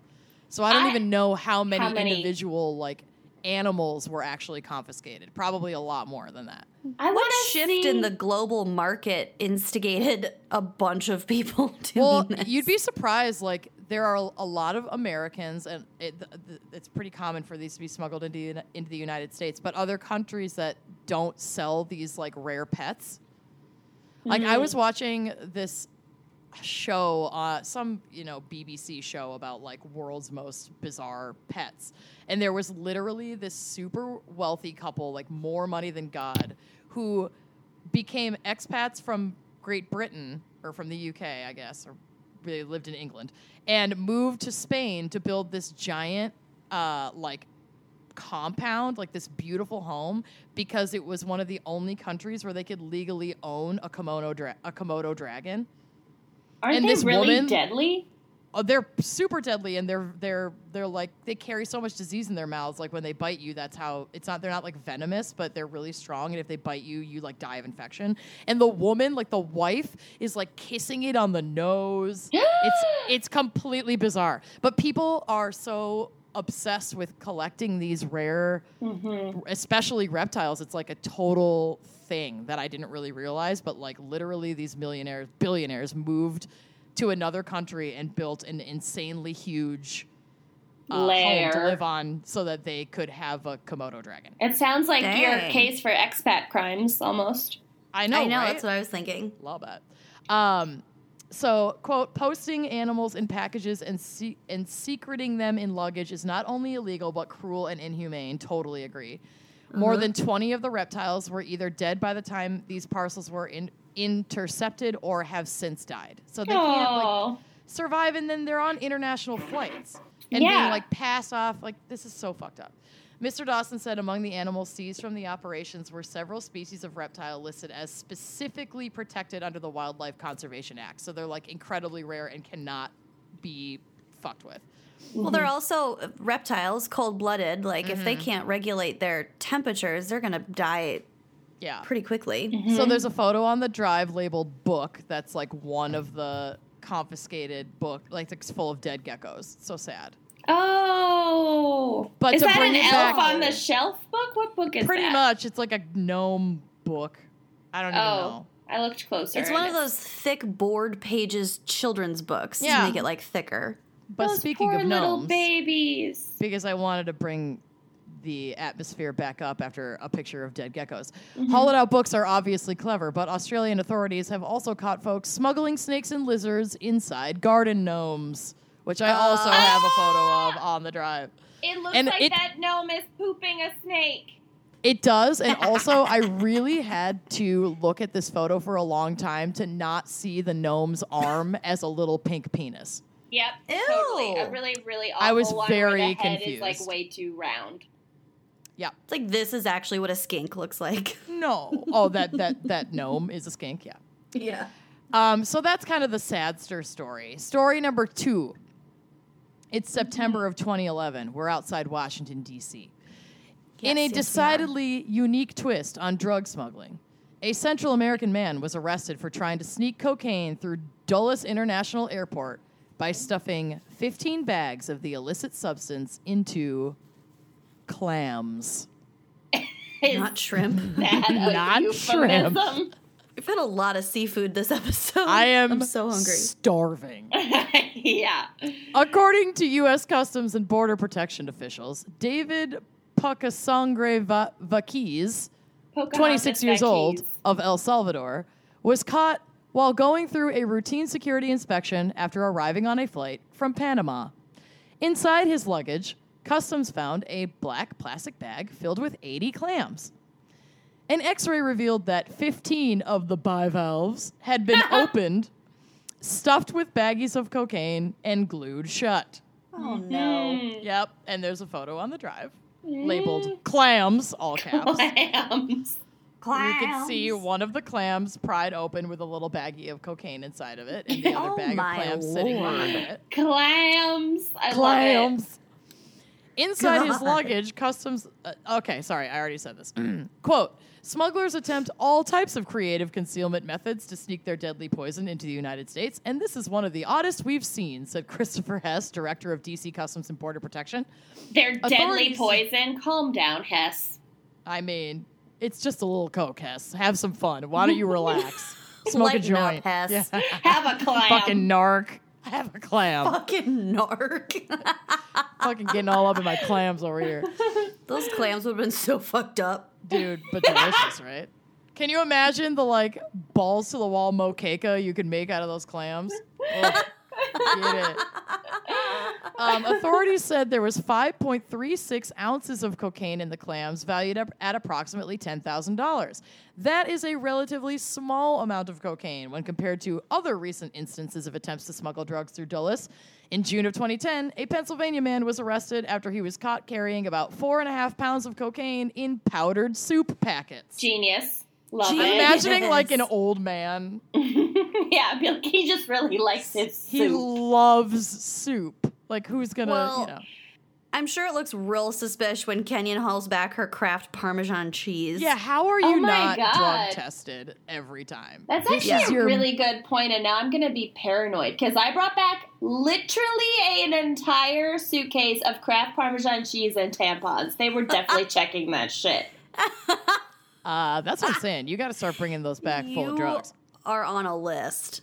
Oh man, She's flying yeah, under the oh, radar. set a precedence so they all know it's like, oh, it's just oh, she's the Parm girl. Yeah, Mm-hmm. And then you could smuggle so much coke. yeah, totally. Well, if the podcast falls through, yeah, you've got a plan B. Haircuts and wigs. Always have a Historically, plan Kenyon B. and I have not been the best international smugglers, so that's a not. different episode. Yep, doesn't have to do with an airport. Um, the soup packet man had an estimated street value of uh, of all this cocaine of one hundred and forty thousand dollars, which is a lot of money. I just got really confused about how many zeros were in a million and how many zeros were in a Yeah. thousand. and I know I I'm thought I was so having a tired. stroke when I heard you say that. In March of 2011, a man from Nigeria was arrested after authorities discovered that he had ingested nearly four pounds of heroin, valued at $125,000. Oh That's deadly poison. Yep, because if one of those condoms pops, Yeah. you're you're dead. Like mm-hmm. that's it's it's over. I'm That's sorry. a lot. That's a lot of heroin. Also, But- did I ingest four pounds of heroin? Because that'd be convenient if I could just, you know, it out. yeah. dump four pounds right now. Um, referring to the clam man, quote, this passenger took an enormous risk for only five ounces of cocaine. He now faces very serious narcotics smuggling charges, obviously. Should have packed. What a great story more for your bunkie, though. I know, I love it. Fucking opening clams and finding little condoms of c- cocaine in each clam. I love it.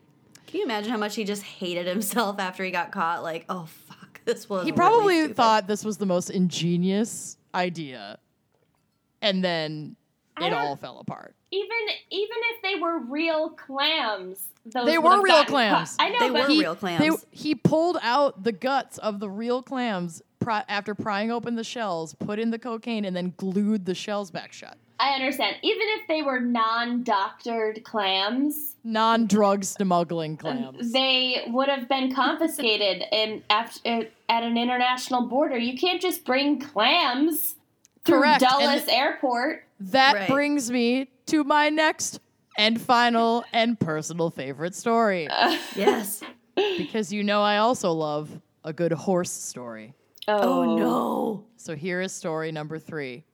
January of 2017, a pair of Mongolian women tried to smuggle a hefty supply of horse meat and horse genitals, Loose jewels. loose jewels. Loose jewel. That would be a great racehorse name. oh my god, it's so good. So many levels. From their home country into the US. The duo arrived at, you guessed it, Washington Dulles International Airport on January 29th. I know. We've all been. Uh, when customs officers referred them for a routine agriculture examination. Um, during the inspection, agriculture specialists found that the women were carrying 42 pounds of horse and other ruminant meat. Ooh. What does that Yeah, mean? I don't want to. Non-clam meat. I'm Yep. googling ruminant meat. 13 pounds of horse genitals, Oh my god. Which, considering horse genitals, could be like two dongs. Like Two those things are sacks. Yeah. two sacks, one dong, whatever. Mm-hmm. And three liters of yak milk, Mm-hmm, all hidden inside juice boxes. Oh my god. You gotta to spread it around. You can't just be like, what? I have an entire suitcase of juice boxes. Open the photo labeled meat and prepare to gag. Well, hmm. before we go Oh. there, because you're gonna gag at the definition of ruminant. Oh no, I'm already looking at the meat I'm I'm turning away from the meat photo. I can Ruminants usually have a stomach divided into four compartments and chew cud consisting of regurgitated, partially digested food. So so cows? ruminants include cattle, sheep, goats, deer, giraffes, antelopes, and camels. I oh. really hope none of this is giraffe meat. I also really I understand that like other meats are shown in this photo. I feel like for scale or for comparison, Mm-hmm. but I really want the 13 pounds of horse dong to be in these sausage containers, Huh, have you? just to like Horse me. dongs are big, enormous. Huge. huge, as Trump would say. Big league.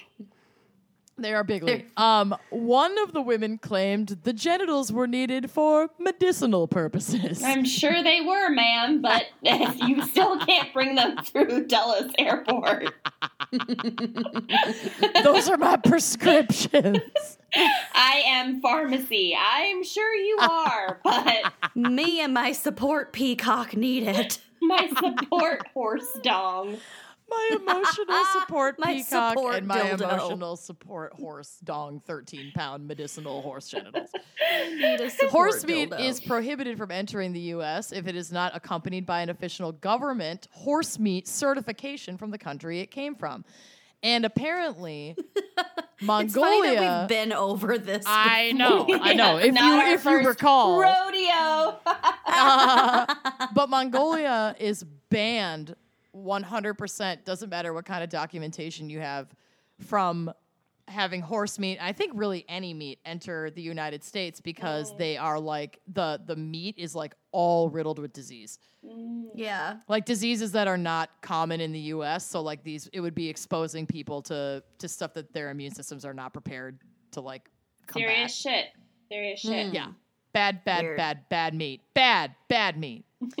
uh, quote, Customs and Border Protection takes no pleasure in seizing and destroying travelers' food products, said Wayne mm-hmm. Biondi, Customs and Border Patrol Port Director for the area port of Washington Dulles. Tell that It's to my disappointed family members who did not get biltong in their Christmas stockings Yeah, three sorry. years ago.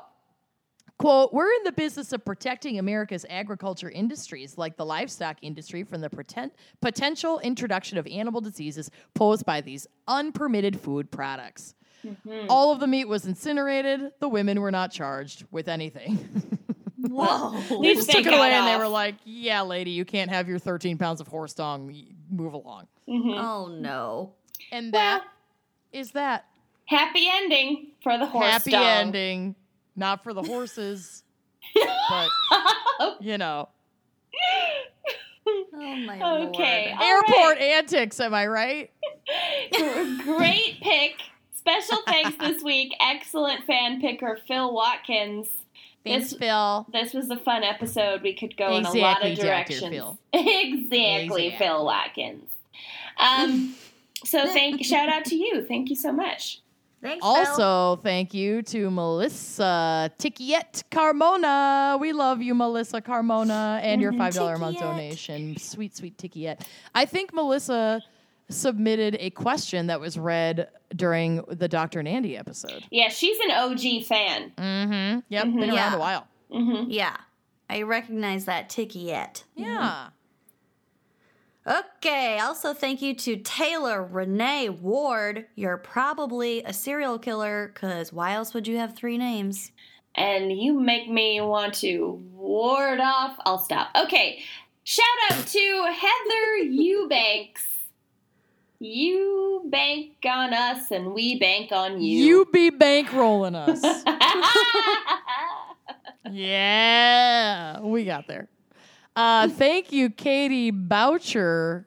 I'm going to send you a voucher for one free hug. Or Boucher, whatever. I'm saying Boucher because it's just like voucher, but with a B. Okay. Uh, thank you for your $5 a month donation. Thank you also to Amy Rose Young. What a gorgeous name. Also a serial killer. The three names. you keep us young. Uh, because you kill us young. Yep. Shout Because you're apparently a serial killer young. with your serial killer name because Lucy is a monster.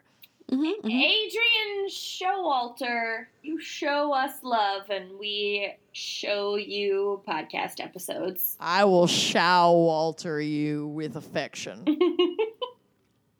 Thank you, Maddie Sailors. Come sailors away with us. Sail away. But just sail kidding, we never want to sail go on a cruise ever. So we're just going to stay on land and appreciate your $5 a month donation. Uh, thank you to Tyne Scalhorn. Shallhorn? Shallhorn? We're a tiny bit confused about your last name. A tiny bit. Oh, I like that. That was a good one. That's a good one. Yeah, it's cute. That's jokes. That's jokes. That's jokes. Lindsay K. Trotter. Uh, Trot on Trotter. over here. I hardly know her. That's my favorite fallback. I love it. Oh, Trotter. Okay. Lindsay probably enjoyed the horse meat section Yeah. I believe it. the episode. Um, Lissy Warner of Just Ducky Burlesque Yes. is giving five dollars a month. Uh, thank you. I don't know what to say. I I want want to give you a kissy. I want to look into what you do with Just Ducky, so I'm gonna Mm-hmm. check that out We're Googling it right now. after I we still have the page open for ruminant meat. ruminant meat and average weight of horse genitals. Oh my god. How do you say horse genitals in Klingon? We'll wait until Save the next it. drunk dive and find out. Yeah. Join Patreon like these folks to listen to us look up weird shit in Klingon. Every single month, we Mm-hmm. do like ten minutes of looking at things in Klingon. It's You're insane. driving people away the no, more you describe I it. I am Pied Pipering them in in Klingon. Okay, thank you to Sydney Roberts, probably related to Julia Roberts. Mm-hmm. I Obviously, assume. direct relation. Yep. Thank Very you so rare much. last name. Shout out to Michelle Logsden. You are more valuable to us than a Logsden of horse genitals. Oh wow. Is logs in a unit of measurement? Like a log. She made it. Oh, A okay. log is also not a unit of measurement. I don't think so. Uh, tell that to sausage. You're right. And poop. When she's right, she's right. Still Thank you. Confirmed that she's right. I'm jet lagged. She's right. Moving on. You can't Thank be jet lagged for a week. You're not allowed. I'm actually It's- fine. It's Kenyon. Um, shout out to Courtney, who needs no last name. Um, I want to start courting you. Nice. I, I am painfully alone. My favorite donor, Chance to see To me see me butt, butt. increase their pledge from five dollars to ten dollars a month. Oh Chance, you will be receiving a fucking patriarchy flexible wine glass in the mail at some point. Also, Thanks for God giving bless. us a I love chance. Thanks for giving us the chance. Take a chance on me. And a friendly reminder that you can indeed increase your Patreon pledge. Ugh, and it makes us To get feel that- so good, Get that raise at work. like you a know. warm hug. Yeah, Mhm. pass it on. Uh, shout out to Samantha Atlas. At last, you're on our special thanks list. Oh wow, nailed it. Um, another At another direct relation to Julia Roberts Brandy Roberts. Is- I mean, can you just tell What are the Julia to listen to the podcast, please? What are the chances? Amazing. Ten dollars a month, you're getting a fucking patriarchy wine glass, and God bless you. Oh I my hate you God. both. Get it together. We're so close. Lindsay Rosser, you're at the top of our roster. Thank you so much for your ten dollars a month. Beth Buyer, you buy our love and we love Yep. Yep, we allow it. Katie Davis, uh, direct relation to Geena Davis, I'm assuming. Uh, tell Geena to watch the pod or watch, listen to the podcast, and thank you for your ten dollars a month. Oh.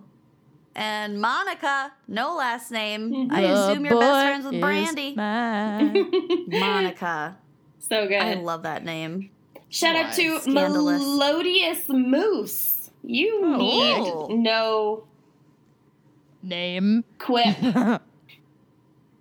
What if that was their given name? Melodious it. Moose. It could. I mean, look at Picabo Street. That's just Excuse cruel. me? Who's that? The Really? skier. There's a skier named Picabo Street. Real Yeah, name. Good lord. Yeah. Okay. Lucy, good Okay. God. It's no Damien Faye, but we'll take it. it is no Damien Faye. Thank Nino. you to Christy Rush for rushing on over to Patreon and setting up a $10 a month donation. You're such a sweetheart. Mm, you're making us blush, Christy Rush. You're making blood rush to our genitals. Okay. Our Kicking off 13 the trash pounds of queen. genitals. The trash queen level. $15 a month. Thank you so much to Brooke Anderson. You're going to get Babbling some dusty, Brooke. dusty garbage from my house. Extra Babbling dust for you, Brooke. You got us shook. Thank you, Matt Camerate. We camerate for your fan pick episode because you increased from $5 a month to $50 a month. Damn, And- Matt. Dang, hot Matt- damn. Hot Matt- diggity damn. Hot diggity Matt. And uh, he already sent uh, his fan pick, and it's good, y'all. Is it amazing? It's it's unique. It's we'll get to it. So excited. Stay tuned in May 2019. Oh my god. We're so booked out. We will have died of shrimp botulism by then, for sure. A hundred percent. Um Katie Mullovin Barker. Katie. One of our Lord, Katie. absolute fave queens. Mm-hmm. This beauty increased their donation Mm-hmm. from one dollar to sixty dollars a month. Mm-hmm. We are literally not worthy. Mm-hmm. No. What are you Amazing. doing, Katie? Do we need to do a welfare check because you're clearly unhinged? You're amazing, and Mm-hmm. We love I you. love you so much. Thank you. All right, second to last, but definitely not least. you you all may recall a couple weeks back when uh, we attempted to pronounce this beauty's name, got it wrong. Mm-hmm.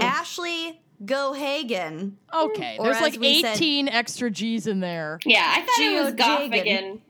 Gilgigan. We're still butchering it. Yeah. Oh yeah. Sh- th- Ashley has given us generously a $75 once off donation saying, Y'all totally butchered my name, but hilariously so. So here's the $75 donation, anyways, because y'all gals are amazing. Went to the DC show, and please tour through here again. Still isn't a swamp. Still not a God swamp. bless. Still not a swamp. Love Um, you, Ashley. for we will anyone- definitely be back. Who doesn't have context? Ashley does give on Patreon monthly and said they would give a $75 donation once off in addition if we could pronounce the name, but we clearly failed. So she's Didn't. being a total sweetheart. And Super still did. Giving us the giving. money anyway. Amazing. Go Hagen. Go figure. Go Hagen. Go figure. Uh, and of course, special thanks to our sponsor, Talkspace. For $45 off your first month, go to Talkspace.com forward slash gals. Treat your brain. Trade it. Yeah. See you next week, you sweet turds. My little skinks. Ew. Shrimp. I'm going to get Horse shrimp right now. We gotta go. We gotta go. So Bye. hungry. Thanks for listening to Wine and Crime. Our cover art is by Kala Yip, music by Phil Young and Corey Wendell. Check out our website and blog at wineandcrimepodcast.com. You can also follow us on Facebook, Twitter, and Instagram at Wine and Crime Pod. If you have wine recommendations or creepy true crime stories to share, email us at wineandcrimepodcast at gmail.com. Episodes are available on Apple Podcasts, Stitcher, Google Play, basically wherever you get your podcasts. More importantly, if you like the show, please rate, review, and subscribe on Apple Podcasts. It really is the best way to spread the word. We are a totally independent show, so if you'd like to support us and get a shout out on air, visit our Patreon page to keep this podcast and the wine flowing. Cheers! Hi, Wine and Crime listeners. You're obviously here because you cannot get enough true crime. In fact, if you're being honest with yourself, you're probably a true crime addict, which is why you should check out the show that I host called Crime Junkie. With over 5,000 five star reviews, we are the straightforward, storytelling crime podcast you've been craving. I cover everything from well known cases, like in episode 20, where I share with you everything Serial didn't tell you about Adnan's case. But I also cover unknown cases, like episode 18, about a killer who murdered a young girl in a small Indiana town and taunted the community with notes for over 16 years. So if you need a true crime fix while you're waiting for the next episode of Wine and Crime, check out Crime Junkie every Monday wherever you get your podcasts.